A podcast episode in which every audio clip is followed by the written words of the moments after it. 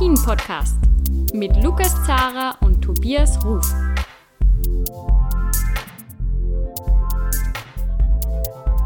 Hallo zu einer neuen Ausgabe von Après-Ski, der Alpin-Podcast von skionline.ch. Auch heute haben wir wieder ein Interview, nachdem wir mit Bernadette Schild, ja auch mit Michel Giesin schon während der Saison sprechen haben können, ist es heute an der Zeit, auch einmal eine Frau aus dem DSV-Team ähm, ja, äh, vorzustellen und mit ihr zu sprechen. Äh, dazu braucht es natürlich einen äh, Experten, der sich im deutschen Skifahren gut auskennt und das ist wie immer der geniale Tobias Ruf von Chiemgau 24. Ja, Lukas, das also so viel Lorbeeren heute, da äh, hoffe ich, dass wir mit unserem Gespräch mit Christine Ackermann dem auch gerecht werden. Und ja, erstmal Servus natürlich. Die Lorbeeren hast du dir verdient, weil du dieses Interview äh, ja, mehr oder weniger organisiert hast. Wie ist es dazu äh, gekommen? Ja. Genau, also der Ursprung des, des Interviews, der hat im Oktober bereits stattgefunden. Da war ich bei der Einkleidung vom Deutschen Skiverband in, in Laubheim, das ist bei Ulm. Da hat die alljährliche Einkleidung stattgefunden. Und da hatten wir als Journalisten auch die Möglichkeiten, äh, uns mit den Sportlern zu unterhalten. Da habe ich äh, mit Christina schon ein Kurzinterview geführt, im Hinblick natürlich auf die neue Saison. Damals konnte ich noch nicht ahnen, dass es ihre letzte sein wird, aber ihr werdet mhm. gleich erfahren, dass es äh, aus ihrer Sicht damals tatsächlich schon ein konkreter Gedankenprozess mhm. war, dass es ihre letzte Saison sein wird. Und ich habe sie dann gefragt, ob sie prinzipiell auch mal Lust hätte, äh, im Podcast zu Gast zu sein. Sie war da total offen und hat auch gesagt, ja, sogar gerne mal während der Saison. Da gab es ja eine relativ lange Pause bei den, bei den Damen, was Slalom angeht, dass wir äh, uns da mal unterhalten hätten. Aber gut, dann ist ja irgendwie alles anders gekommen, als wir uns das vorgestellt hatten im Laufe der Saison. Und deswegen haben wir gesagt, okay, ähm, machen wir das Gespräch mit ihr hinten raus. Und es ist dann tatsächlich auch viel passiert, weil Christina Ackermann, die viele von euch vielleicht noch als Christina Geiger kennen, sie hat geheiratet äh, im, im letzten Jahr und hat dann äh, den Namen ihres Mannes ähm, Ackermann angenommen und ähm, sie hat ihre Karriere beendet nach dieser Saison. Und ja, Lukas, du warst ja selbst auch mit dabei. Sie erzählt, wie es dazu gekommen ist, dass sie ihre Karriere beendet hat. Sie mhm. nimmt uns da wirklich super spannend auch in diesen gesamten Entscheidungsprozess mit, wann es so im Endeffekt angefangen hat, was die Gründe sind. Sie nimmt uns mit an den Anfang ihrer Karriere, als sie 2010 als der Shootingstar im deutschen äh, Skiverband Juniorenweltmeisterin wurde, gleich den ersten Podest eingefahren hat in wirklich sehr jungen Jahren und Sie erzählt uns, wie sie vom Shooting Star, des, der sehr schüchtern war und ähm, sich auch manche Dinge am Anfang nicht getraut hat, wie aus diesem doch schüchternen Junioren-Weltmeister, der Junioren-Weltmeisterin, die Oma wurde, ja, die Slalom-Oma, mhm. wie sie sich am Ende selbst bezeichnet. Genau, das dürfen wir sagen, weil sie sich selbst so genannt hat. Ganz genau. Mhm. Sie wird uns da nicht böse sein. Und ansonsten gibt es noch äh, super interessante Einblicke in äh, das, was innerhalb so eines, eines äh, Teams, also speziell natürlich im DSV, abläuft. Sie gibt aber auch Einblicke, was mit der internationalen Konkurrenz, wie da die Kommunikation auch ist. Sie hat mit Petra Vlhova trainiert und hat zumindest unser Bild, das wir so außenstehend von Petra Vlhova haben, ein bisschen relativiert. Super spannend, super interessant. Und ja, es ist wieder mal ein sehr umfangreiches, sehr umfassendes, aber sehr tiefgründiges Gespräch geworden. Und mir gefällt das Format immer besser, Lukas. Also ich muss sagen, ich habe in den letzten Wochen auch extrem viel dazugelernt, auch extrem viel Neues erfahren. Für alle, die es noch nicht wissen, sehr hörenswert. Wir haben mit Marco Büchel auch äh, ein längeres Interview geführt, haben mit dem Schweizer Ski, äh, Skipräsidenten und dem Kandidaten auf das Präsidentenamt im Internationalen Skiverband mit Urs Lehmann ähm, schon gesprochen. Wer sich für Ski Alpin interessiert und begeistert, sollte da auf jeden Fall reinhören. Und ja, Lukas, ich rede schon wieder so viel, aber die Hauptrolle spielt heute jemand anders, oder?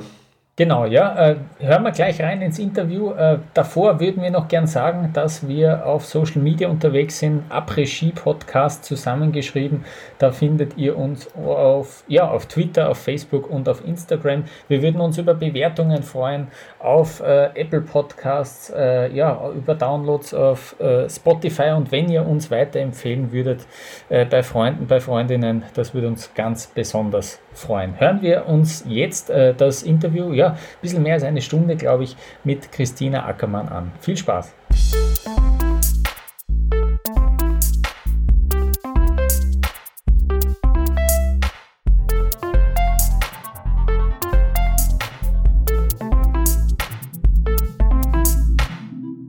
Wir sind jetzt verbunden und sehr froh, dass sie heute unser Gast ist bei Après Ski, dem Ski Alpin Podcast. Hallo Christina Ackermann und vielen lieben Dank, dass du dir heute Zeit für unseren Podcast nimmst. Hi, freut mich dabei zu sein und vielen Dank für die Einladung. Sehr gerne. Christina, die wichtigste Frage für, für uns alle natürlich in diesen Tagen.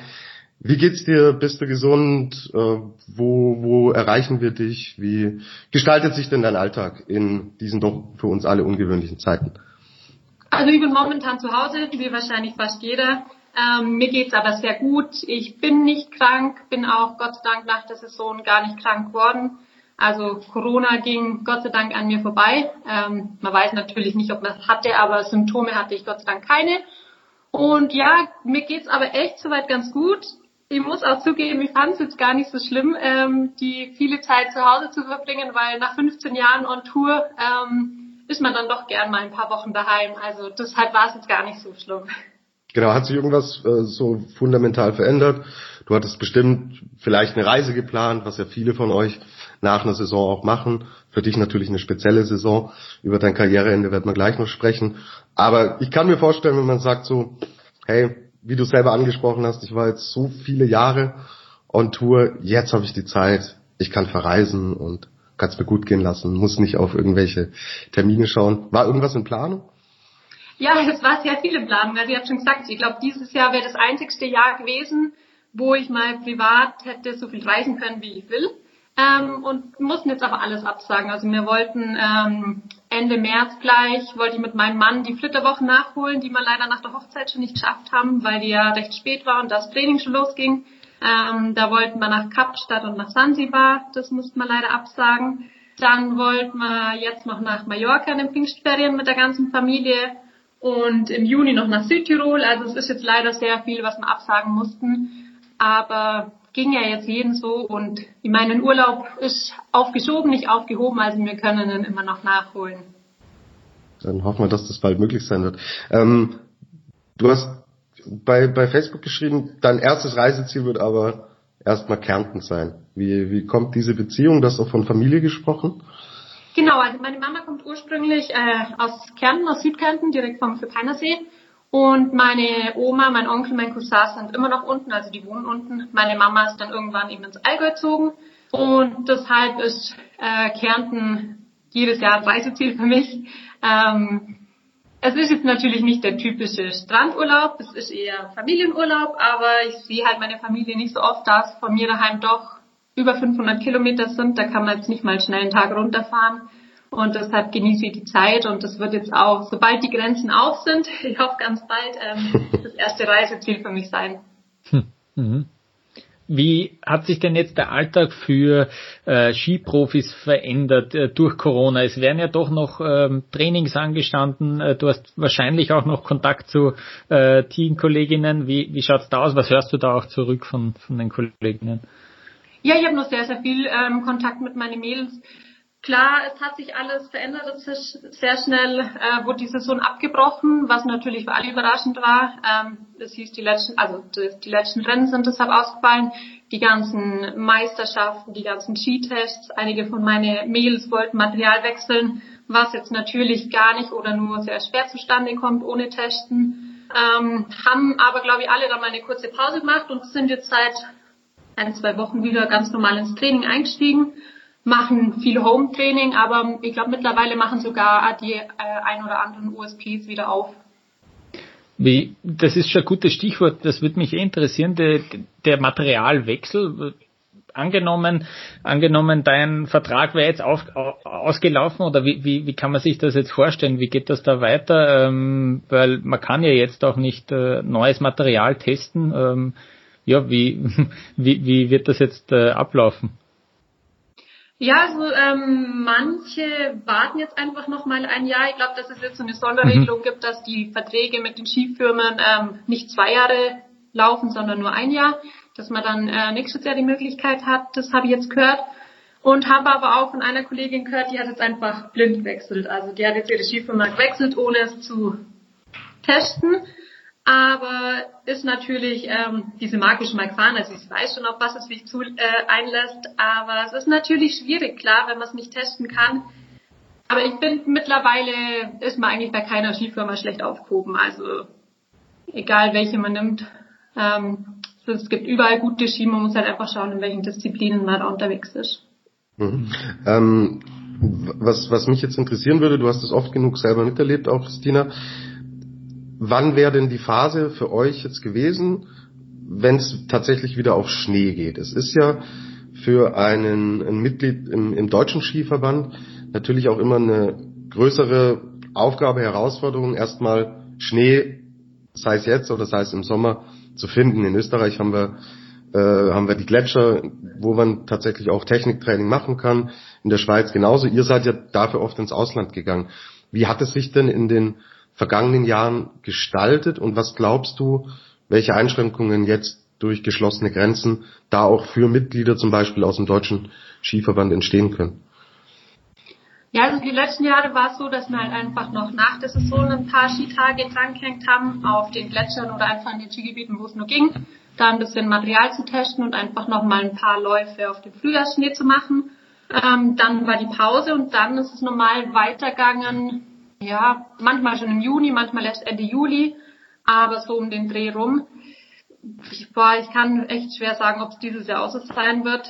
Vielleicht finden sie irgendeine, ähm, ja, finden sie irgendwie eine Lösung, dass man zum Beispiel für die reinen Weltcupläufer oder Europacup-Mannschaften einfach Skigebiete aufmacht und sagt, ja, die eine Mannschaft trainiert jetzt die ersten drei Tage, die nächste Mannschaft die nächsten drei Tage also ich denke, dass wir da schon eine Lösung finden werden, vor allem für die Weltcup-Athleten.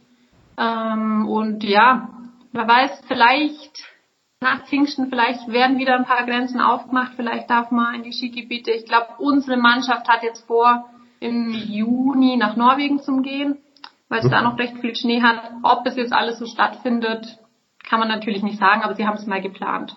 Okay, also eine, eine grundsätzliche Perspektive ist dann lässt sich schon mal. Ja, also sie haben schon eine Planung und ich denke, sie schauen jetzt einfach von Woche zu Woche, wie der aktuelle Stand ist. Genau. So. Da haben wir jetzt ein bisschen schon nach vorne geschaut, wie es weitergehen könnte. Aber wir wollen natürlich zurückblicken und in allererster Linie interessiert uns natürlich, ähm, ich war ehrlich gesagt ein bisschen überrascht davon und finde es auch sehr schade.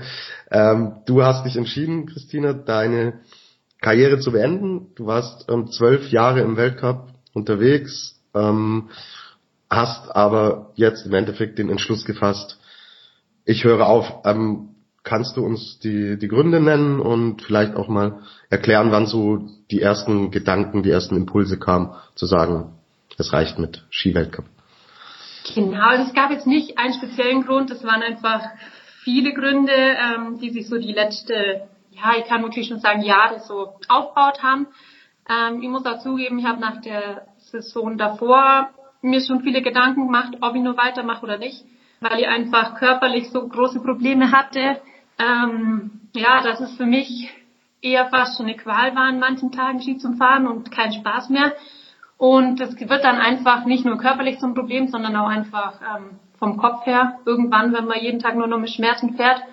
Und die Saison davor, also 18, 19 war wirklich eine Saison, wo ich glaube ich kein einziges Rennen ohne Schmerztabletten fahren konnte, da mir mein Knie so zum Schaffen gemacht hat und habe einfach den Entschluss gefasst, nach der Saison 18, 19 ähm, habe ich gesagt, ja, ich schaue, dass ich das Knie in den Griff bekomme und wenn ich es in den Griff bekomme, dann fahre ich die Saison und schaue einfach, wie es dann weitergeht. Muss auch sagen, ich habe es echt gut hingebracht. Also ich habe überhaupt keine Knieschmerzen mehr, hat auch die komplette Saison keine Knieprobleme mehr. Ähm, es war aber dann so, dass mir ab Mitte Dezember meine Hüfte wieder angefangen hat, weh zu tun. Also ich hatte ja schon zwei Operationen im Knie, eine an der Hüfte, habe da auch in der Hüfte einen sehr großen Knorpelschaden, der inoperabel ist. Also wenn man operiert, ähm, dann ist die OP so kompliziert, dass ich danach nicht mehr leistungssportfähig wäre und deshalb kam es für mich nicht in Frage. Und das war einfach mit so der größte Grund, wieso ich sage, ähm, ich höre auf, weil es einfach körperlich nicht mehr gut ging. Und ja, ich meine, ich habe ehrlich gesagt auch nicht mehr so die Motivation wie jetzt noch vor zehn Jahren. Das muss man auch sagen. Also klar hat es mir nur Spaß, Spaß gemacht. Skifahren wird mir immer Spaß machen, wird immer meine Leidenschaft sein und ähm, auch die Rennen waren immer toll, waren eine Herausforderung. Aber ja, die Einstellung, die ändert sich einfach über zwölf Jahre. Mhm.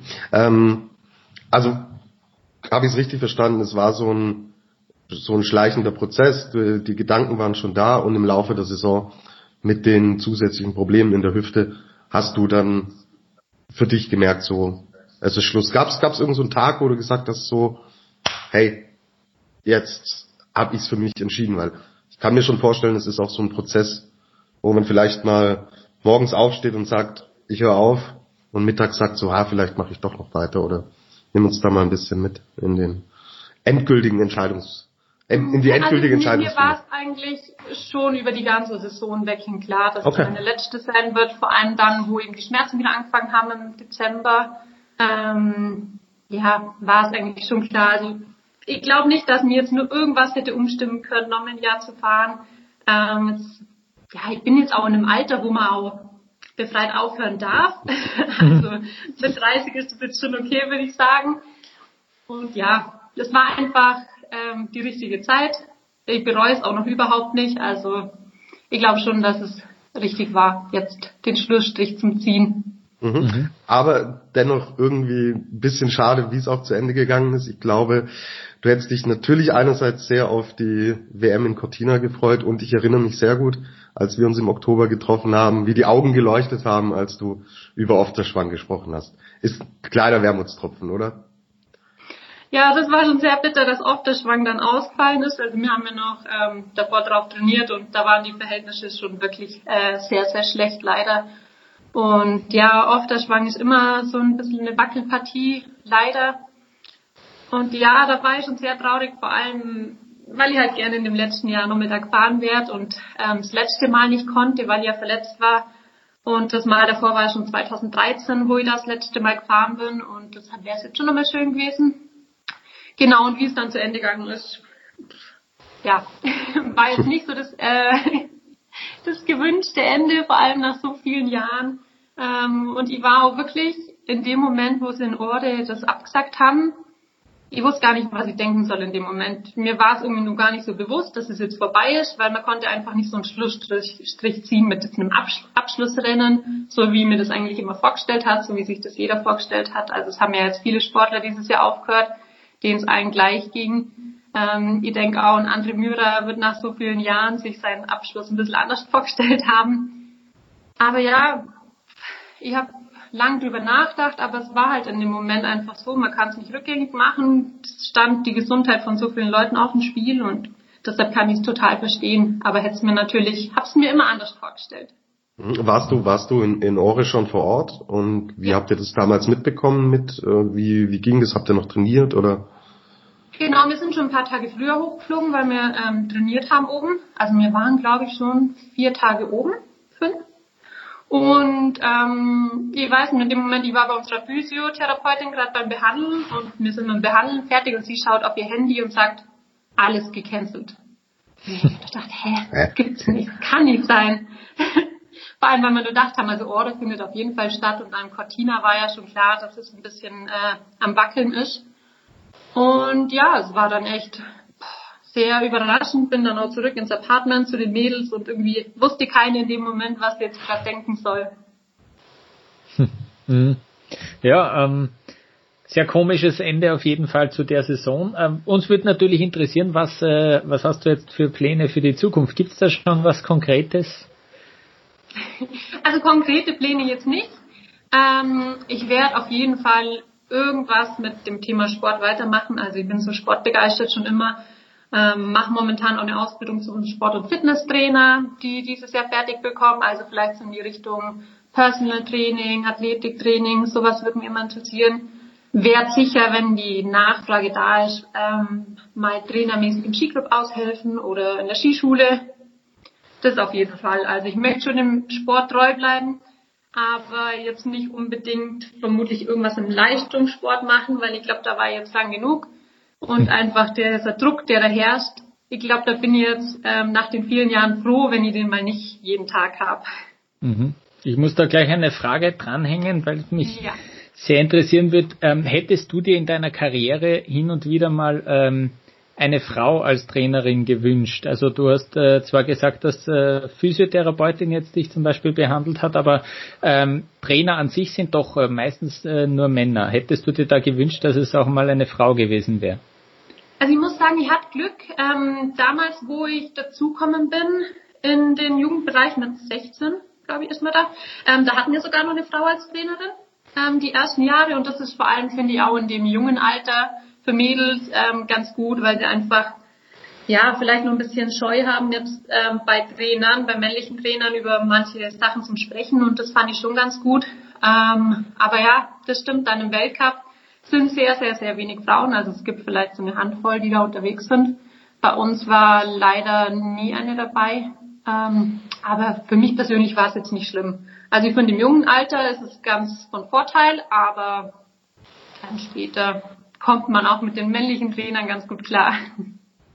Wo, woran, was meinst du, was so Gründe sein könnten dafür, dass wir, du sagst es ja selber, dass da eine Handvoll Frauen unterwegs ist und sonst eigentlich nur männliche Trainer ähm, in den Verbänden engagiert sind? Ja, ich denke, dass ein großer Grund ist einfach die Familie. Wenn Kinder zu Hause sind ähm, oder geplant sind, ist halt natürlich eher so, dass dann die Frau daheim ist.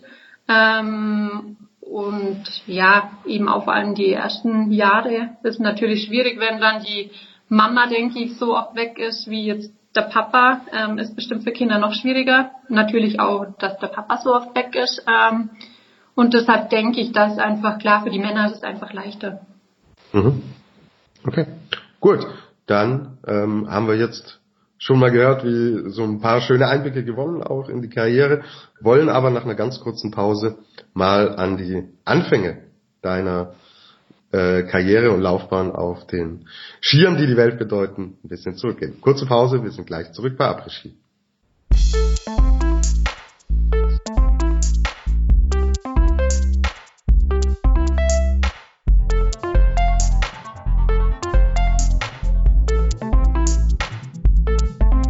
Willkommen zurück bei Après-Ski, dem Alpin-Podcast bei Ski Online CH. Heute haben wir einen ganz besonderen äh, Gast, über den wir uns sehr freuen, Christine Ackermann, und wir haben jetzt gerade schon über dein Karriereende gesprochen, wollen aber jetzt das Rad ganz weit zurückdrehen. Ich glaube, mit drei Jahren habe ich gelesen, Christina, standest du zum ersten Mal auf den Skiern. Und 2008 war dein Weltcup-Debüt. Nimm uns mal so ein bisschen mit, wie war dieser Weg, zum ersten Mal auf Skiern zu stehen? Bis man im Weltcup ist, ist natürlich ein riesiger Prozess. Wann hast du für dich gemerkt, so Skifahren ist mehr als nur ein Hobby?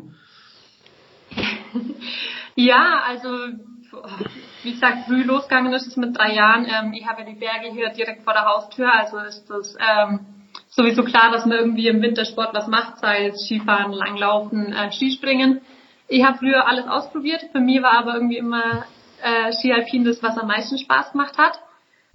Und ja, so ganz kann ich mich natürlich nicht mehr an die Anfangszeit mit drei Jahren erinnern. Ich weiß nur, der Papa hat immer erzählt, ähm, dass er mich sofort in den Skiclub gesteckt hat, äh, einen Skikurs, weil mit ihm, mit ihm ähm, Ski zum Fahren, das hat irgendwie gar nicht funktioniert. Also ich wollte mir von ihm nichts beibringen lassen. Hm. Kurs hat es dann schon besser. Und ja, die haben da dann scheinbar mein Talent wohl so ein bisschen schon entdeckt. Und bin in den Skiclub gekommen, dann in ähm, Allgäuer Skiverband, im Bayerischen Skiverband und dann halt letzten Endes im Deutschen Skiverband. Ähm, ja, habe eigentlich recht schnell gemerkt, dass das ist, was mir am meisten Spaß macht.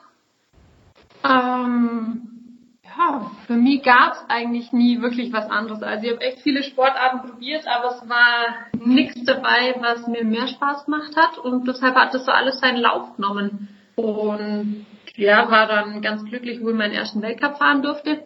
Weiß sogar noch, wo das war. Das war am Semmering und ich bin, glaube ich, um ein paar Hundertstel nicht in den zweiten Durchgang gekommen. Also war 31. oder 32 was mir damals aber noch, äh, damals noch gar nicht gestört hat, weil ich meine, es war der erste Weltcup, da hatten wir jetzt nicht so ähm, ja, große Hoffnung, dass man da jetzt gleich mit dabei ist und konnte dann aber beim paar Tage später in Zagreb nochmal beweisen, was ich kann und da hat es dann auch gleich ganz gut funktioniert und ich war glaube 15.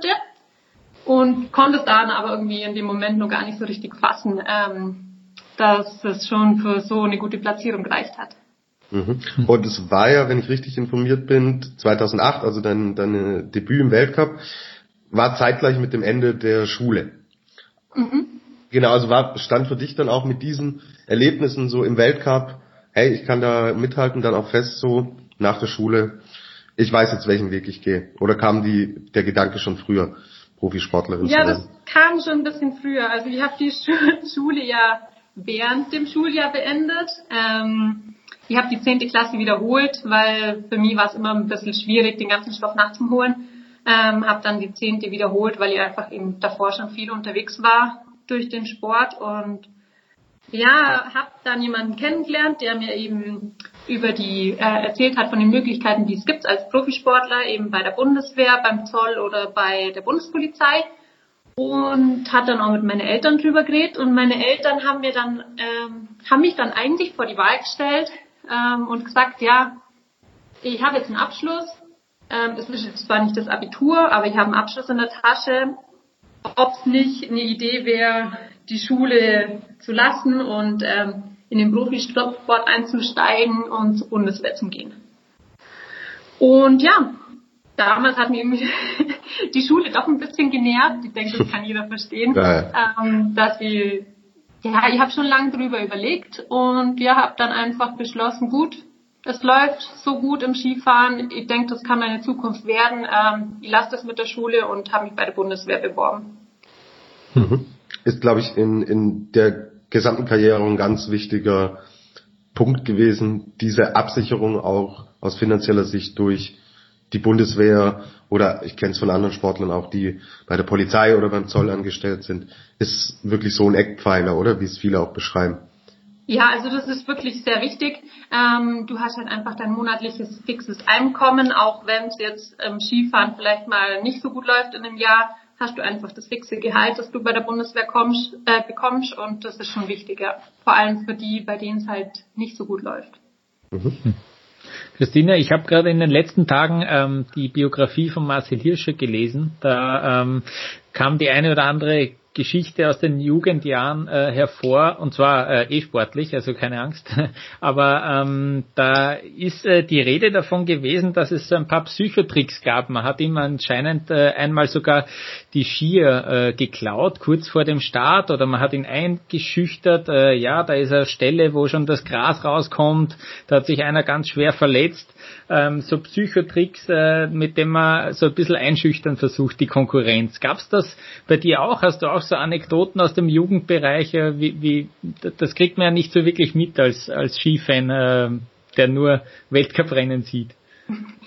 Nee, eigentlich gar nicht, aber vielleicht war es auch so, weil ich einfach in den Schülerjahren ähm, nicht so gut war. also in meinem Jahrgang war ich, glaube ich, damals nur Nummer acht, neun, zehn. Also ich war wirklich, hatte meinen Durchbruch dann doch erst, ähm, wo ich in die Jugend gekommen bin. Und so in den Schülerzeiten gab es echt einige, die nur besser waren. Aber die haben es dann einfach mit der Zeit lassen, weil sie keine Leistung gebracht haben, verletzt waren. Und ja, irgendwie hat bei mir alles so funktioniert, dass ich dann ähm, meinen Leistungshöhepunkt erst in den späteren Jahren hatte. Mhm. Und ja, was, sind, was sind denn so die größten Unterschiede von, von einem Weltcuprennen und den Rennen, die vielleicht in den unteren Ligen stattfinden? Ähm, boah, da gibt's einige. Also natürlich hm. mal jetzt ähm, einfach der Druck ist ein ganz anderer. Also äh, vor allem, wenn man einige Jahre dabei ist hat man einen komplett anderen Druck. Ich habe ja gemerkt, ich bin ja auch noch ab und zu FIS-Rennen gefahren, einfach um im Rennrhythmus zu bleiben. Ähm, da hat man halt nichts zum Verlieren und im Weltcup geht es dann halt doch um Punkte und Platzierungen. Zum Schluss äh, der Saison einfach auch um ähm, Weltranglistenplatzierungen, die man braucht, um weiter im Kader zu bleiben und auch die äußeren Bedingungen ähm, von den Präparierungen her, von den Hängen her, von den Kurssetzungen, das ist einfach schon um einiges anspruchsvoller wie jetzt auf der Ebene. Mhm. Und, und, natürlich die Konkurrenz. Mhm, ja. Äh, und zu welchem Zeitpunkt hast du dich eigentlich äh, auf den Slalom spezialisiert? Recht bald eigentlich. Also ich glaube, es war nach meiner ersten Verletzung und Knie-OP, das war 2013. Ähm, da hatte ich meine erste Knie-OP und dann war es für mich einfach nicht mehr möglich, einen großen Trainingsumfang zu machen. Und dann habe ich mich einfach auf das spezialisiert, was ich am besten konnte, wo ich die besten Ergebnisse hatte bis dahin und das war der Slalom. Mhm. Indem du ähm, drei Jahre vor der Verletzung dann sowas auch wie den großen Durchbruch hattest, 2010 war, denke ich, äh, im Rückblick wahrscheinlich eines der besondersten Jahre für dich, auch im Pro Profisport.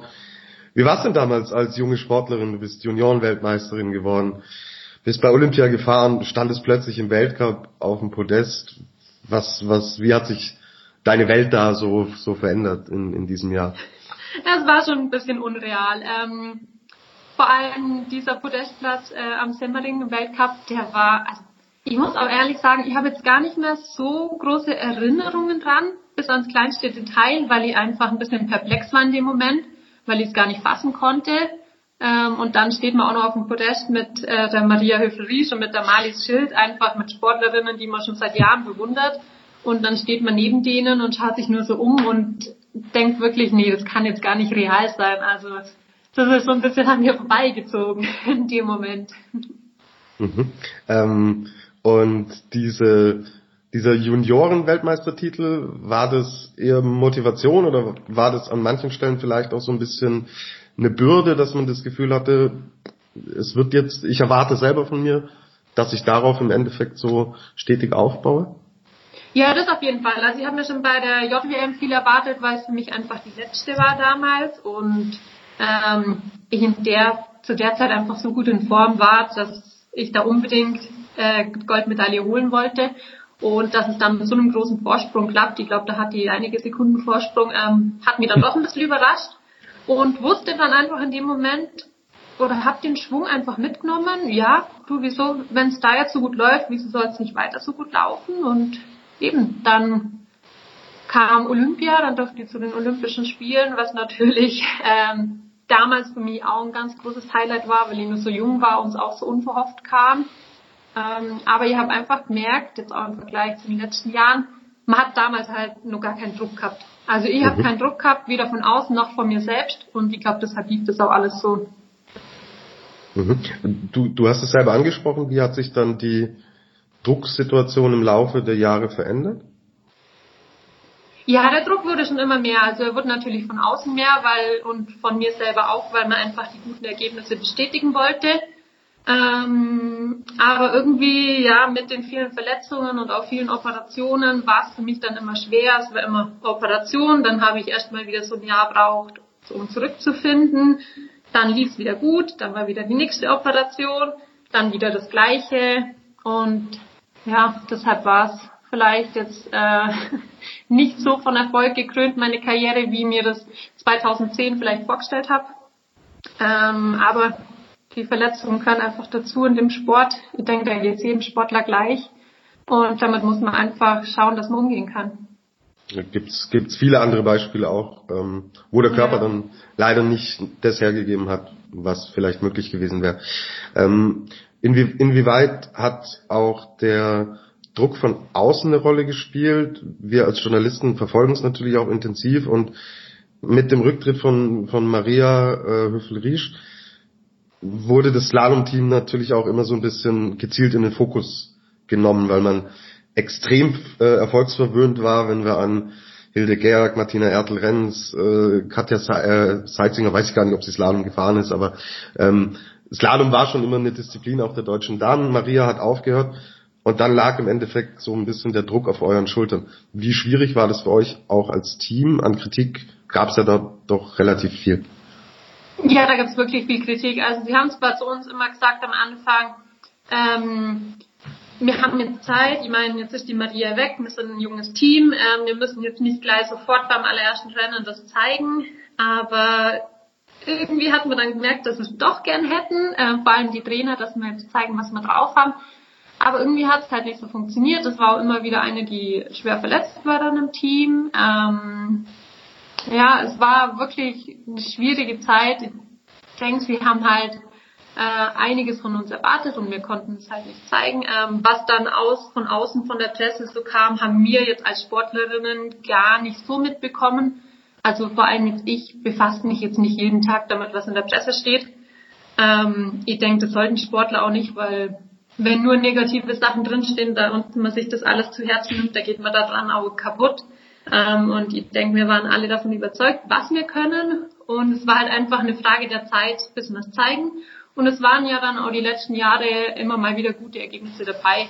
Aber natürlich haben wir jetzt niemanden im Slalom momentan oder auch die letzten Jahre, der wirklich Top 3 mitfahren kann.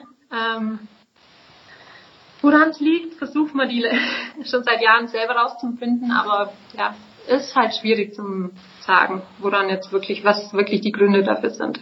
Mhm. Es gab ja auch innerhalb der, der Strukturen, ob es Trainer sind, ob es Betreuer sind, gab es immer wieder Änderungen. Mhm. Ist das, wie, wie, wie kann man sich das vorstellen? Also wir alle kennen es aus dem Beruf, Berufsleben, wenn wir neue Vorgesetzte bekommen, ändert sich so ein bisschen auch immer eine Kultur oder im Sport immer das beste Beispiel der Trainer. Ja, der Trainer ist weg, es kommt ein neuer Trainer und da gibt's die Analytischen, da gibt's die Scharfmacher, die Heißmacher.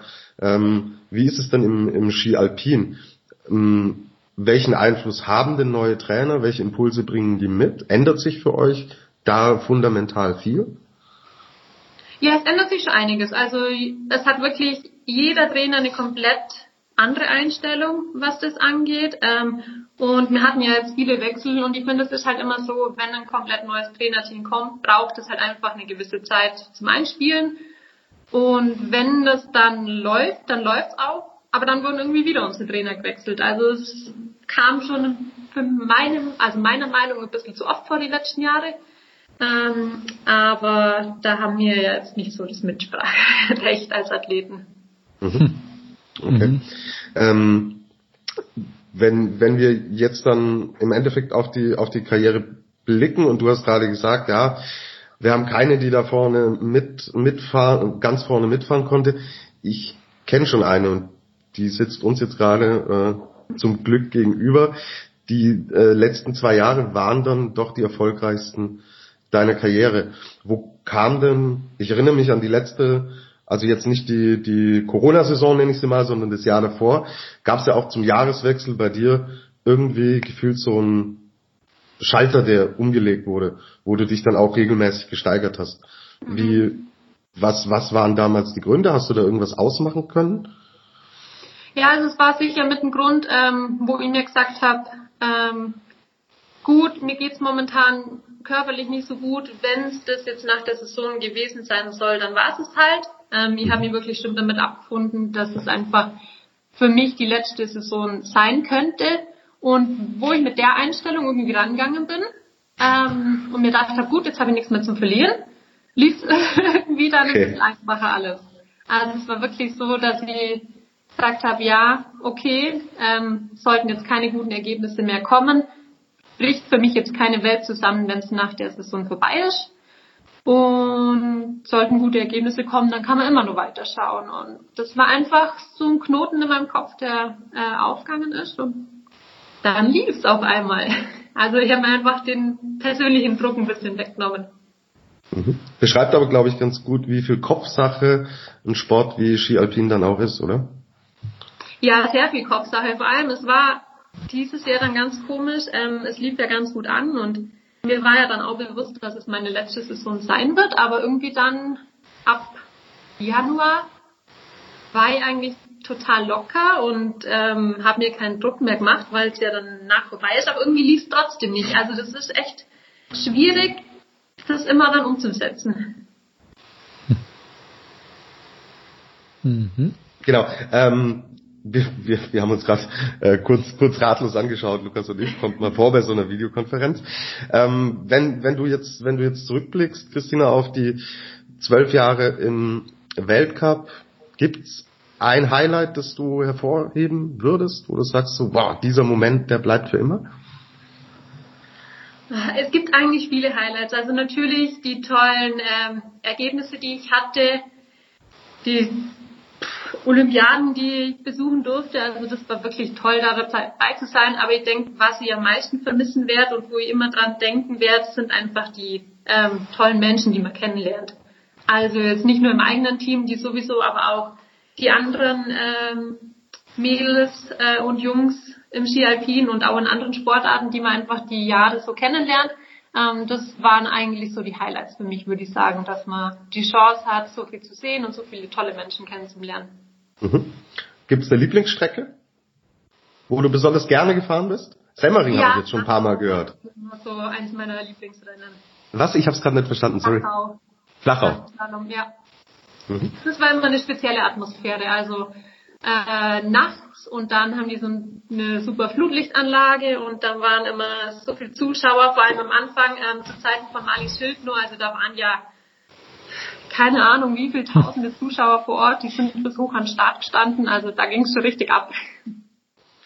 Ähm, würdest du dir auch mehr solche, solche Nachtrennen äh, wünschen?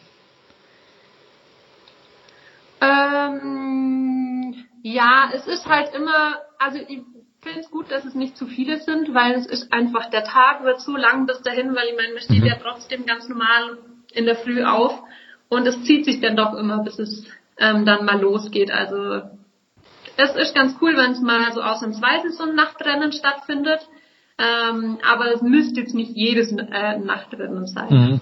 Zumal äh, ja Skiprofis wirklich extrem früh aufstehen, zum Teil zum, zum Trainieren und so weiter, ja. Ähm, das ist sicher ein anderer Tagesrhythmus. Ähm, hättest du dir vielleicht auch, ich, ich denke da immer wieder dran, äh, an, an so Klassiker im, im Skiweltcup. Äh, der kommt zuerst immer so Kitzbühel äh, in den Kopf, Wengen vielleicht, das sind viele Orte, wo, wo Speedrennen und vor allem wo Männerrennen äh, stattfinden das vermisse ich bei den Frauen auch ein bisschen, weil da auch sehr oft äh, aus meiner Sicht äh, durchgewechselt wird, was die Weltcuporte betrifft. Hättest du dir da auch mehr Konstanz gewünscht, dass es äh, eben auch jährlich einmal äh, genau diese Fixpunkte gibt im Kalender? Also ich finde eigentlich schon, dass es jetzt vor mhm. allem im Slalom recht viele fixe Rennen gab, ähm, wie jetzt eben äh, Levi geht ja immer, mhm. ist ja immer jedes Jahr ähm, Flachau, Zagreb, äh, was waren sonst immer Maribor, falls es dann mal in Maribor stattfindet. Mhm. ähm, aber ich finde eigentlich den Wechsel ganz cool. Also ich finde es jetzt schon gut, dass man nicht jedes Jahr genau auf den gleichen Strecken fährt, sondern dass auch so ein paar Wechsel mal mit drin sind. Mhm, ja. Ähm, und generell dieses, dieses Produkt Ski-Weltcup, findest du, das ist derzeit äh, attraktiv? Findest du, dass es, dass es der Sportart an sich äh, gut geht? Ja, das ist immer ein bisschen ein schwieriges Thema. Ähm, mhm. Ich denke, man hat es auch mitbekommen, jetzt in letzter Zeit die Diskussionen mit der Superkombination, mit den Parallelevents. Ähm, ich denke, sie sind auf einem guten Weg, aber das ist nur nicht die äh, beste Lösung, was sie da gefunden haben. Ich finde auch, dass es für die Sportler, die ähm, alle Disziplinen fahren, einfach viel zu viel ist. Also man hat ja auch wirklich gesehen, dass sich dann einige verletzt haben. Ähm, sie begründen es immer mit dem, ähm, Im Biathlon ist es ja auch so, dann kann man ja mal ein Rennen auslassen. Aber ich finde, das ist halt im Skialpin nicht so einfach. Da geht es um viele Punkte. Ähm, wenn man die Punkte nicht hat, startet man halt gleich mal mit 20 Nummern schlechter. Im Biathlon ist es egal, aber ich meine, äh, im Slalom ist es schon was anderes, ob man jetzt äh, mit Startnummer 10 fährt oder mit Startnummer 30. Und deshalb denke ich schon, dass sie sich da noch eine bessere Lösung überlegen müssen, mit den ganzen Disziplinen, die sie da in nächster Zeit fahren wollen. Mhm. Ich würde da gleich drauf eingehen gern und äh, über die Parallel-Events sprechen. Da ist Deutschland ja wirklich auch nicht so schlecht in den letzten Jahren äh, gewesen äh, als ganzes Team. Was ist denn deine Meinung zu den, äh, zu den Parallel-Events im Speziellen? Bist du sie gern gefahren? Bin sie gern gefahren. Vor allem ähm, die City-Events fand ich auch ganz cool. Die haben sie jetzt leider komplett abgeschafft. Ähm, was ich jetzt nicht so verstehen kann, also ich finde schon, dass es immer eine ganz coole und interessante Sache war, auch dass da nur die Topläufer mitfahren durften. Ähm, ja, was sie jetzt da momentan machen mit diesem Parallelslalom, Riesenslalom, ähm, finde ich gut. Es ist spannend für die Zuschauer, aber es ist halt noch nicht ausgereift. Also man hat wirklich jetzt bei jedem einzelnen Rennen gesehen, dass ein Lauf schneller war. Mhm. Und wenn es halt einfach diesen Rerun nicht gibt, dann ist es einfach total unfair. Und ich finde, da müssen sie sich nur was anderes überlegen. Entweder, dass sie die Quali nur mit einem Lauf machen und dann dafür aber den Rerun jede Runde. Aber so finde ich, ist es sehr unfair. Mhm. Ich finde, ich finde es auch ehrlich gesagt total kompliziert und ich bin stellenweise auch wirklich nicht mehr hinterhergekommen mit, wann gibt's Einlauf, wann gibt's zwei Läufe, ähm, wie, wie war das, wie habt ihr unter euch Athleten, musstet ihr selbst auch immer wieder nachfragen, hey, nach welchem Reglement fahren wir heute, wie, wie ändert sich das, wie wird innerhalb der Athleten darüber diskutiert? Also es war sehr kompliziert, vor allem die wussten ja, glaube ich, bis einen Tag vor dem ersten äh, Wettkampf gar nicht, wie jetzt die Regeln überhaupt so letzten ja. Endes sind. Ähm, uns wurden dann die Regeln nochmal am Abend vor dem Rennen vorgelesen. Ähm, ob jeder so kapiert hat, das äh, bezweifle ich. Aber wir als Athleten müssen ja am Renntag Gott sei Dank nicht so viel darüber nachdenken. Ähm, man kommt dann ins Ziel und unten sagt ja schon einer, ja, rechts, du darfst nochmal fahren, links, du bist leider ausgeschieden.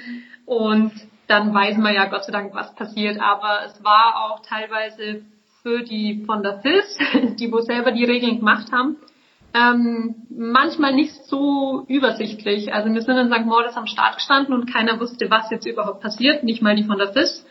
Und dann war halt wieder eine Viertelstunde, 20 Minuten Startstopp, weil keiner wusste, wie jetzt der nächste Schritt ist. Also das war schon ein bisschen blöd. Mhm.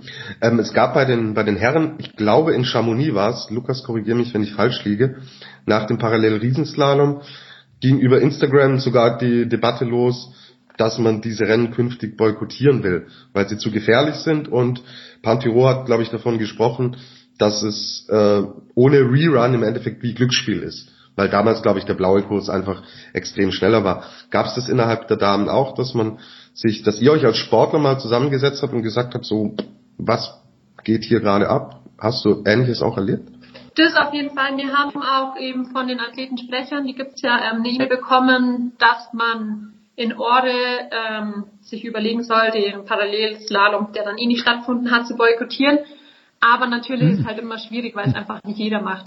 Und wenn es nicht alle machen, dann macht es keiner, weil keiner will natürlich auf die Punkte verzichten, die es gibt. Ähm, und ja, deshalb muss da eigentlich eine Lösung gefunden werden, die für alle passt. Und das stimmt schon, also dieser Parallel-Riesenslalom ist nochmal deutlich gefährlicher wie dieser Parallelslalom, weil man einfach viel mehr Geschwindigkeit hat. Also man hat es ja auch gesehen, ich weiß gar nicht, welche zwei Herren es waren. Ich glaube, irgendein Schweizer oder der Ford, die wo sich fast über die Finger gefahren sind. Mhm, also, genau. Ja, es ist nicht so ohne, aber man kann natürlich auch keinen Zaun mitten reinstellen. Also es ist einfach ein bisschen schwierig. Mhm. Okay, das heißt, da gab es wirklich eine E-Mail von äh, Athletensprecher, ähm, ja, überlegen wir uns doch, ob wir da wirklich mitfahren wollen. Ja. Mhm. Und äh, das heißt, die liest man dann und dann, äh, dann redet man vielleicht mit Teamkolleginnen, aber äh, am Renntag selber überlegt man dann doch, soll man da jetzt hingehen oder nicht? Ja, also eigentlich, man hat drüber gesprochen, aber es war mhm. jetzt nie so zur Debatte gestanden, dass wir das jetzt boykottieren. Mhm. Ähm, ja, weil jetzt, wie gesagt, einfach nicht jeder macht und dann hat einer das Nachsehen und die anderen fahren trotzdem. War einfach, ja, in dem mhm. Moment ein bisschen schwierig. Ja. Aber es ja dann doch nicht stattgefunden. Genau, ja. Na, aber auf jeden Fall äh, sehr interessant. Jetzt äh, bei diesen Parallelrennen geht es ja wirklich um jede Hundertstel. Und äh, Michaela Schifrin hat da jetzt in einem Video auf, auf Social Media mal einen Slalomlauf von ihr ähm, im Detail analysiert. Und sie hat da bei der Zieleinfahrt, äh, finde ich ganz interessant, äh, davon gesprochen, dass das äh, vor allem bei den Männern so spektakulär ausschaut, wenn sie nur auf einem Ski äh, in, übers Ziel fahren, weil sie sich so nach vorne strecken, äh, dass sie dann auch wirklich mit der Hand die Zeit auslösen. Jetzt würde mich interessieren, hat man das, hast du das in deiner Karriere auch speziell trainiert, die Zieleinfahrt, äh, dass du da wirklich noch vielleicht eine Hundertstel rausholst?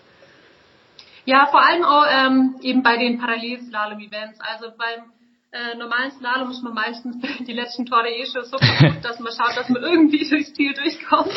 Ähm, aber bei den Parallel-Events, da haben wir schon drauf geschaut, ja, dass man mhm. mit viel Vorlage, dass die Hand einfach so weit vor wie möglich kommt, weil da geht's dann doch noch mehr um Hundertstel wie jetzt in einem normalen Slalom. Mhm. Und hast du dir da auch von Konkurrentinnen äh, Techniken abgeschaut? Ja, das, ich glaube, wer macht so gut? Ich glaube, die Wendy, die kriegt das auch mal ganz gut hin, mit einem Bein da durchzufahren. Okay, ja. ja. Na, sehr interessant. Ja. Doch, doch, da schaut man schon drauf und auch vor allem auf dem Start natürlich. Ähm, das ist auch ein sehr, sehr wichtiges Thema. Mhm. Gut, dann äh, haben wir diesen Teil abgeschlossen. Das Thema äh, Teamkolleginnen und Kontrahentinnen wird uns dann gleich im letzten Teil noch kurz beschäftigen. Gleich mhm. sind wir zurück. Wir machen eine kurze Pause.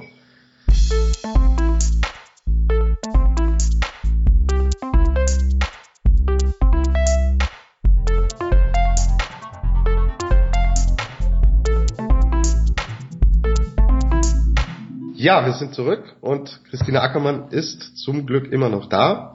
Und wir wollen jetzt mit dir nochmal so ein bisschen ähm, sprechen, wie, wie es innerhalb dieses Ski-Weltcup-Zirkuses abläuft. Als du als ganz junge Athletin dazugekommen bist, gab es Vorbilder, gab es äh, sowas wie Mentorinnen auch innerhalb der Kontrahentinnen, die dich da so mitgenommen haben? Ja, also damals, wo ich dazugekommen bin, ähm, war dann doch äh, sicher auf jeden Fall nur die Maria so das große Vorbild im eigenen Team, ähm, weil die damals einfach in der Weltspitze schon unterwegs war. Ähm, das war immer so das Ziel, das ich hatte, da will ich unbedingt hin. Und es war auch super, dass wir so einen im Team hatten, weil man sich einfach im Training dran orientieren konnte und auch wenn irgendwelche Fragen mal da, äh, da waren, dann äh, konnte man zu ihr kommen und mit ihr darüber sprechen. Also das war schon gut, dass man vor allem auch im eigenen Team so jemanden hatte, so eine äh, starke Persönlichkeit. Mhm. Und gab es in den anderen Teams vielleicht ähnliche Personen, an denen man sich auch orientiert hat? Also jetzt klar, ähm, vom Skifahrtechnischen her sicher. Ähm, vom Menschlichen war man dann doch in den jungen Zeiten äh, eher bei den unter den eigenen Teamkolleginnen ähm, ich weiß auch nur die ersten Jahre oder das erste Jahr vor allem, ich war da schon so ein bisschen eingeschüchtert. Ähm, das ist das erste Jahr, dass man da dabei ist und mit den Großen mitfahren darf und mit denen unterwegs ist. Ähm, also da hat man sich jetzt nur nicht so viel zugetraut, mit allen sich zu unterhalten. man wollte ja auch immer keinen stören. Okay, ähm, jetzt aber ähm, in deinen letzten Jahren jetzt auch, wo du auch erfolgreichen warst, ähm, verzeih's mir, ich bin auch einige Jahre älter als du, deswegen darf ich das schon auch sagen. Äh, hast du dann eher zu den Älteren gehört? Ähm, war das für dich dann auch eine Rolle, wo du gesagt hast, so, ich gehe jetzt bewusst auch auf die Jüngeren zu und gebe denen Tipps? Äh, haben die dich auch um, um Rat gefragt? Ja, das auf alle Fälle. Also, wir haben sie nicht jetzt immer ganz nett genannt, die letzten Jahre, ähm, die Team-Oma.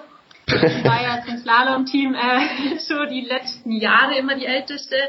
Ähm, also es sind immer viele junge Mädels dazugekommen und da war ich immer schon so die Ansprechperson auf alle Fälle. Mhm. Und ich habe mich aber auch immer dafür zur Verfügung gestellt. Also ich war auch jetzt niemand, der ähm, ein Problem damit hatte, irgendwie, wenn was nicht gut lief, ähm, den Trainer anzusprechen. Also ich war da immer sehr offen und das sind die Mails auch oft zu mir gekommen und ich habe es dann einfach versucht weiterzugeben.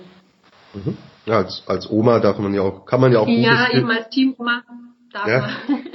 Kann man auch guten Gewissens dann die Karriere beenden, wenn man schon als Oma bezeichnet wird. Ähm, genau. wie, wie würdest du denn aus leistungstechnischer Sicht den aktuellen Zustand ähm, im deutschen Skiverband, gerade bei den Damen, ähm, wie, wie würdest du den einschätzen? Auch vielleicht im Hinblick so ein bisschen auf die Zukunft? Ja, also man hat schon gesehen, also ich finde jetzt persönlich, es wird immer schwieriger mit dem Nachwuchs. Ähm, ich weiß nicht, woran es liegt, ähm, ob die jungen Mädels und Jungs einfach nicht mehr so viel Lust am Skisport haben. Ich denke auch, dass es wirklich für viele einfach zu teuer ist. Ähm, es kommt immer weniger Nachwuchs, vor allem jetzt auch in Deutschland. In Deutschland ist einfach auch Ski Alpin, ich weiß gar nicht, auf jeden Fall nicht die Nummer eins, ähm, was man sich jetzt als Sportart aussucht. Ähm, da gibt es einfach viele andere Sportarten. Jetzt, wenn man es mit Österreich vergleicht, da ist einfach Skifahren so das Wichtigste. Und ja, ich denke, dass sich viele auch einfach auf die Schule, aufs Studieren konzentrieren und der Sport eher so Nebensache ist. Also ich denke schon, dass sich das ein bisschen verändert hat im Vergleich zu den letzten Jahren. Äh, hängt wahrscheinlich auch mit Klimawandel zusammen, oder? Weil es immer schwieriger ist und teurer ist, entsprechend auch in Skigebiete zu gehen. Du kommst aus Oberstdorf, hast es vor der Haustür, aber jemand, der jetzt aus Ulm beispielsweise äh, kommt, wird es da doch deutlich schwieriger haben. Ja, also es gibt ja Gott sei Dank die ganzen Skiinternate, wo sie dann doch die Möglichkeit haben, ähm, dorthin zu gehen und unterstützt zu werden und auch in ähm, Orten zu trainieren, die gute Voraussetzungen haben. Und wir haben auch bei den Internaten und Olympiastützpunkten ähm, in Deutschland wirklich gute Trainingsvoraussetzungen. Aber wie gesagt, das ist das Problem der Schnee. Also ich glaube, bei uns jetzt im Allgäu am Oberjoch, ähm, am Allgäu-Stützpunkt, da konnte man dieses Jahr wahrscheinlich zwei Monate, wenn überhaupt, im Winter trainieren. Also es war lang nicht möglich und dann zum Schluss raus auch nicht mehr. Ja, es wird einfach, denke ich, deshalb immer schwieriger. Ähm, die Norweger haben es ja jetzt gezeigt, wie es geht. Die haben jetzt eine riesengroße Skihalle gebaut. Ich denke schon, dass das ein bisschen so die Zukunft sein wird, dass wieder mehr in Skihallen trainiert wird und vielleicht dann auch irgendwann mal wieder Wettkämpfe in Skihallen stattfinden werden. Okay, interessanter Ansatz. Auch für, für Deutschland eine denkbare Option, da wirklich so eine Skihalle zum Beispiel auch aufzubauen? Ja, wir haben ja genug Skihallen. Die Skihallen sind halt nur in Deutschland sehr weit weg. Also ich glaube, mhm. die nächste ist äh, da bei Hamburg. Das sind halt dann doch auch ähm, sieben Stunden, die man fahren muss. Hm. Ähm, das ist halt jetzt nicht mit einem Olympiastützpunkt verbunden, aber natürlich, wenn die Berge vor der Haustür sind, dann überlegt man sich halt zweimal, ob man eine Skihalle dahin baut. Deshalb, also vielleicht äh, wird es ja doch wieder besser mit dem Winter. Ich meine, die letzten Jahre war es zwar nicht so toll, aber es war jetzt auch nicht so schlecht wie jetzt die letzte Saison. Also die letzte Saison war ja eine Katastrophe. Absolut. Und äh, für all die Hörer, wir haben gerade im Zwischengespräch erfahren, Christina, dass es vorgestern noch geschneit hat, oder? Bei euch. Ja, also, aber nur ganz oben auf den Bergen. Okay, okay, aber immerhin, wir sind über jede Flocke dankbar und ähm, genau. Ähm, wenn wenn wir ähm, wenn wir jetzt sehen, dass ähm, im deutschen Team haben wir die die Vicky, die natürlich vorne wegfährt und die auch tatsächlich so ein bisschen ihr eigenes äh, Programm natürlich auch hat, die mit Rudi Solar zum Beispiel auch einen eigenen Trainer hat. Ähm, wie, wie waren deine Berührungspunkte mit ihr auch? Weil die Vicky ja zum Beispiel Slalom überhaupt nicht fährt. Hattest du mit ihr dann überhaupt viel zu tun im Laufe der Jahre? Äh, ja, natürlich nicht so viel. Ähm, wir haben jetzt nie zusammen im gleichen Lauf trainiert, aber ähm, meistens war sie natürlich auch vor Ort. Ich meine, überall, wo ein Slalom stattfindet, findet davor meistens ein Riesenslalom statt. Das heißt, wir sind an den gleichen Wettkampforten in der Vorbereitung sind wir die letzten Jahre eh immer zusammen in der Schweiz gewesen. Ähm, und auch so beim Training trifft man sich ab und zu, aber natürlich ich als reine Slalom-Spezialistin und die Vicky, die alles andere fährt, außer Slalom, ähm, hatten wir natürlich jetzt nicht so die Berührungspunkte. Mhm. Ähm, du hast mir in, in Laupheim bei der DSV-Einkleidung im Oktober erzählt, dass ihr auch mit Petra Vlhova zusammen trainiert habt. Ähm, was uns jetzt einerseits interessiert, wie schätzt du sie sportlich ein? Was traust du ihr noch zu in den nächsten Jahren? Äh, sehr viel. Also ich meine, sie hat jetzt die letzten Jahre äh, bewiesen, was sie kann und ich meine, wenn man jetzt die letzten Jahre anschaut, ist sie immer besser und besser und besser geworden. Klar, sie hat jetzt auch ziemliche große körperliche Probleme, was ich so mitgekriegt habe mit ihrem Knie, dem es nicht gut geht. Aber der Sommer ist lang, sie kann sich jetzt lange erholen. Sie ist konditionell super fit. Sie hat ein tolles Team an ihrer Seite. Also ich denke, da kann man einiges erwarten von ihr und sie ist ja auch noch sehr jung. Mhm. Auch in Richtung Gesamtweltcup. Sie hat ja jetzt angefangen, zum Jahreswechsel tatsächlich auch im Speed-Bereich anzugreifen. Glaubst du, dass sie Schifrin wenn Schifrin unter normalen Umständen eine Saison zu Ende fährt, da auch wirklich richtig Paroli bieten kann? Ja, ich denke schon. Ich meine, sie hat sie jetzt im Slalom und im Riesenslalom schon äh, das ein oder andere Mal schlagen können. Und ich weiß auch, dass die Petra die letzten Jahre wirklich so gut wie gar keinen Abfahrt und Super-G trainiert hat. Also es war wirklich sehr, sehr wenig. Und ich denke, wenn sie sich auf das nur mehr fokussiert, dann wird sie sicher eine heiße Kandidatin auf den Gesamtweltcup werden. Ich meine, sie war ja jetzt auch äh, gut dabei. Ja, absolut. absolut.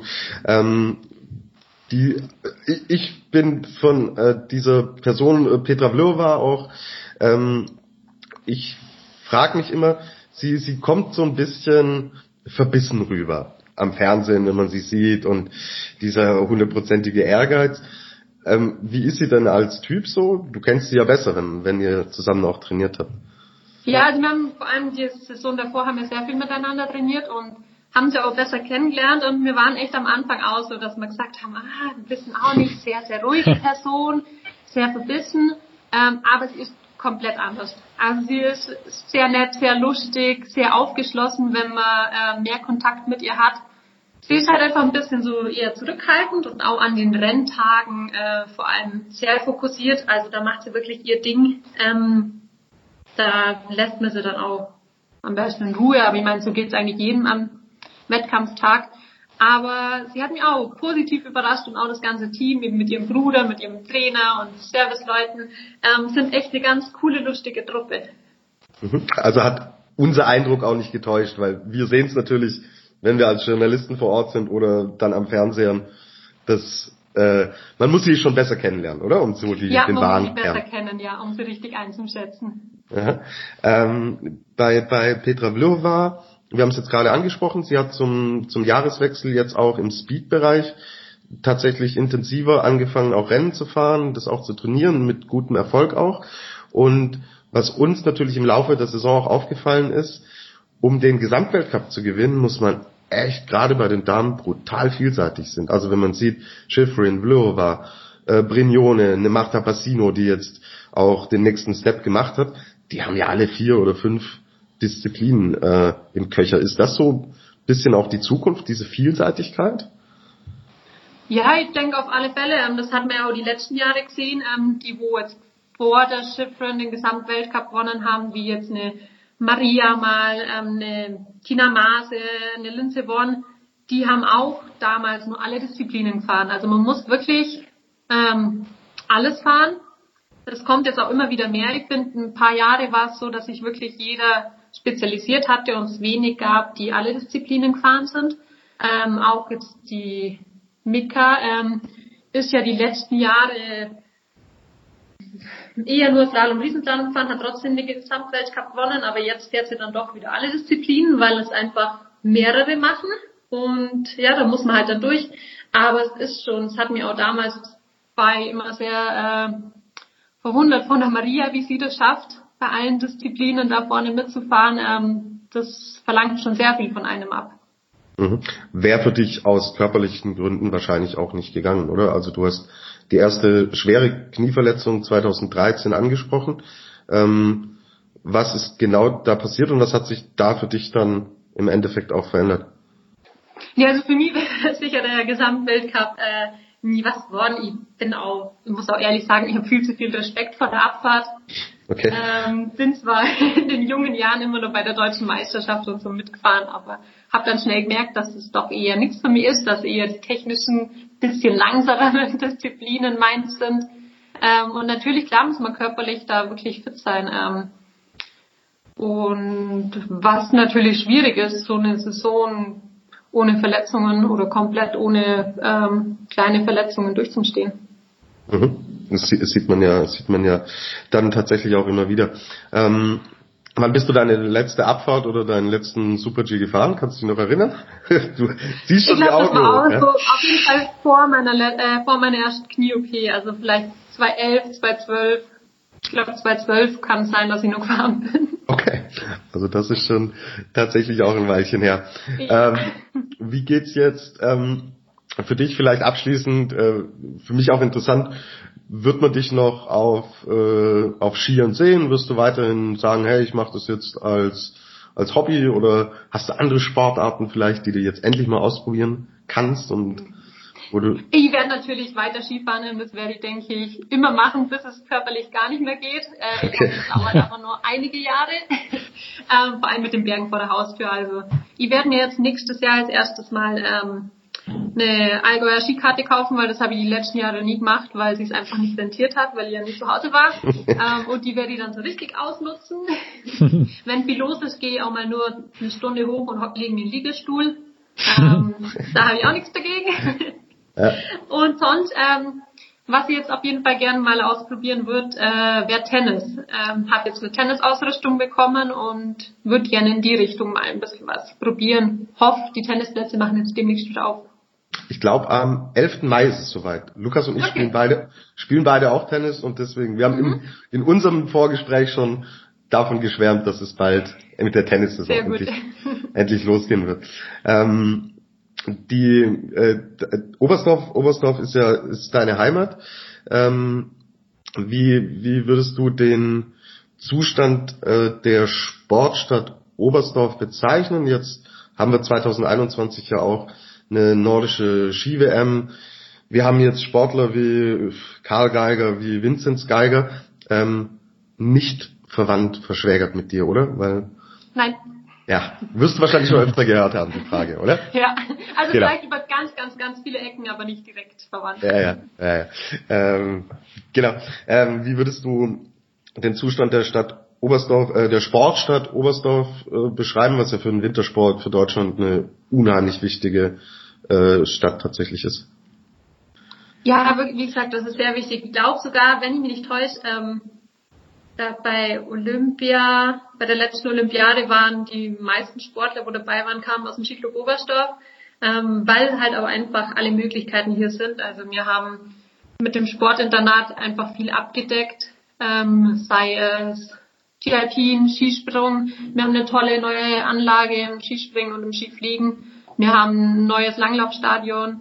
Ähm, es sind die Snowboarder da. Viel Eiskunstlauf ist natürlich auch hier mit der Eishalle. Ähm, deshalb, ja, und ich denke, es kommt nicht von irgendwoher, dass Oberstoff so erfolgreiche Sportler hat. Also der Skiclub macht da wirklich einen ganz, ganz tollen Job. Ähm, schon von jung auf wird man da super unterstützt. Und das sind auch immer nur viele, viele Sportler im Skiclub, ähm, wo hoffentlich die nächsten Jahre dann kommen werden. Und wir hoffen, dass diese erfolgreiche Bilanz aus Oberstdorf so weitergeht. Und ich kann es jedem nur empfehlen. Ich war jetzt äh, zur Vierschanzentournee ähm, auch in Oberstdorf in dieser neuen Arena. Geht's hin, fahrt's zur Weltmeisterschaft. Es ist tatsächlich eine Reise wert. Ähm, es war auch sehr wertvoll und äh, sehr interessant, Christina, mit dir heute sprechen zu dürfen. Vielen lieben Dank, dass du dir die Zeit genommen hast. Wann werden wir von dir so ein bisschen hören? Hast du schon so einen groben zeitlichen Rahmen, wann du deine Zukunft so, so richtig planen willst oder erstmal die Reisen nachholen? Nee, also ich bin jetzt nur ähm, bis Ende September in der Sportfördergruppe angestellt und mhm. dann wird es Zeit, dass ich mir mal einen Job suche. Genau. In welche Richtung es jetzt geht, äh, weiß ich noch nicht, aber ich werde jetzt sicher mir mal Gedanken machen und dann Bewerbungen schreiben. Und natürlich ähm, ist auch eine kleine Familienplanung hoffen wir natürlich auch, dass es bald funktioniert. Ähm, und ja, dann werden wir einfach, ich werde es auf mich zukommen lassen. Genau, also die Oma geht noch nicht in Rente und hat noch viel vor. Und wir haben schon viel gehört und freuen uns natürlich auch wieder von dir zu hören. Ähm, vielen lieben Dank, Christine Ackermann, dass du ähm, uns heute Rede und Antwort gestanden hast. Alles Gute und viel Erfolg beim Tennis. Ähm, Ja, die Vorhand immer schön durchschwingen, Christina. okay, werde ich mir zu Herzen nehmen. Vielen Dank, hat mich sehr gefreut, mit euch zu reden. Danke vielmals.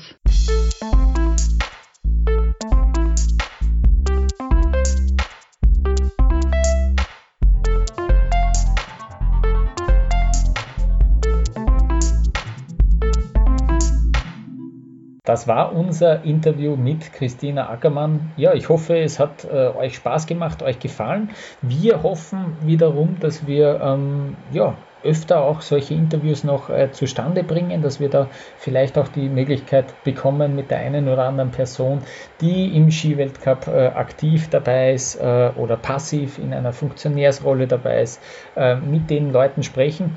Ähm, und ja, wir sind natürlich auch offen für Vorschläge äh, für zukünftige Interviewgäste. Wir können uns dann äh, unser Bestes tun, sozusagen, äh, uns darum zu bemühen, diese Leute dann auch in unserem Podcast zu bekommen für ein Gespräch. Die Leute haben aktuell vielleicht ein bisschen mehr Zeit auch für solche längeren Gespräche. Das freut uns sehr und äh, machen wir uns auch ein bisschen zunutze und äh, lernen da auch wirklich spannende Leute kennen. Es macht uns sehr Spaß. Ich hoffe, das hört man auch ein bisschen raus. In diesem Sinne, wir hoffen, dass wir uns schon bald wieder hören können mit dem nächsten Interview, mit unserer nächsten Folge von Après Ski, der Alpin Podcast von skionline.ch.